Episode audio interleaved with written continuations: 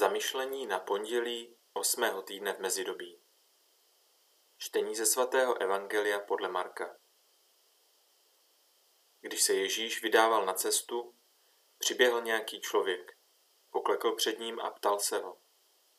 Mistře dobrý, co musím dělat, abych dostal věčný život? Ježíš mu odpověděl, proč mě nazýváš dobrým? Nikdo není dobrý, jenom jeden, Bůh. Znáš přikázání. Nezabiješ, nescizoložíš, nepokradeš, nevydáš křivé svědectví, nebudeš podvádět a cti svého otce i matku. On mu na to řekl, mistře, to všechno jsem zachovával od svého mládí.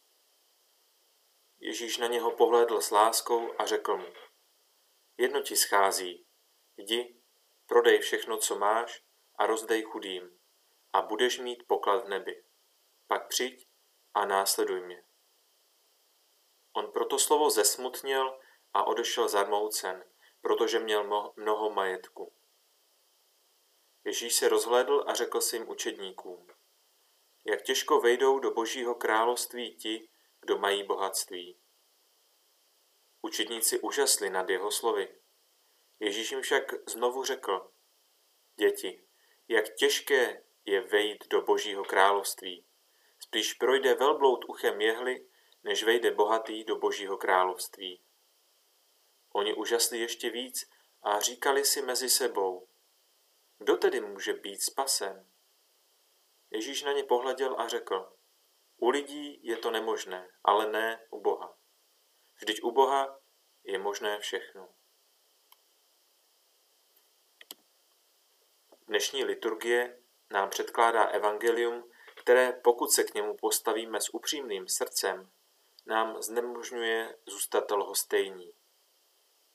Nikdo nemůže pochybovat o dobrých úmyslech onoho člověka, který poklekl před Ježíšem Kristem, aby ho požádal. Dobrý mistře, co mám dělat, abych měl věčný život?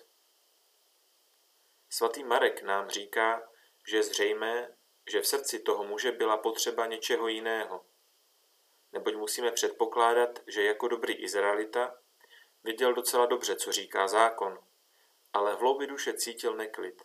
Potřeboval se posunout dál a proto se Ježíše ptal.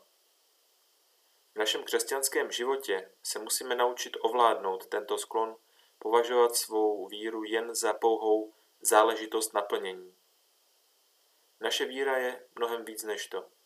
Je to upřímné přilnutí k něčímu srdci, k někomu, kdo je Bůh.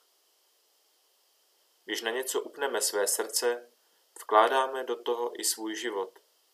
A v případě naší víry pak překonáváme konformismus, který jakoby svíral existenci tolika věřících. Ten, kdo skutečně miluje, se nikdy nespokojí s tím, že dá pouze něco.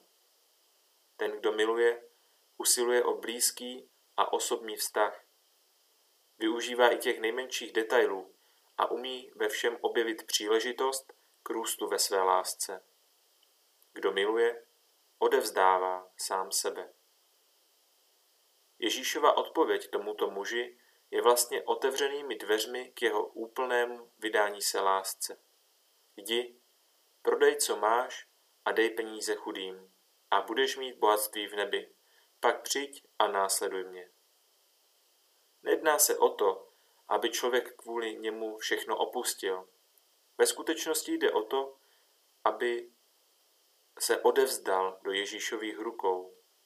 A je to opuštění sebe sama, protože to skutečný projev jeho lásky. Bylo by skvělé, kdyby náš vztah k Bohu měl takovou velikost.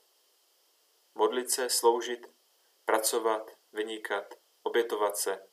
To všechno jsou formy osvobození, a tudíž formy lásky. Kéž nás pán najde nejen upřímné srdce, ale také velkorysé srdce, otevřené požadavkům lásky. Protože, jak řekl Jan Pavel II., láska, která přichází od Boha, láska něžná a manželská, klade hluboké a radikální požadavky. Milé sestry a bratři, přejeme vám požehnaný den.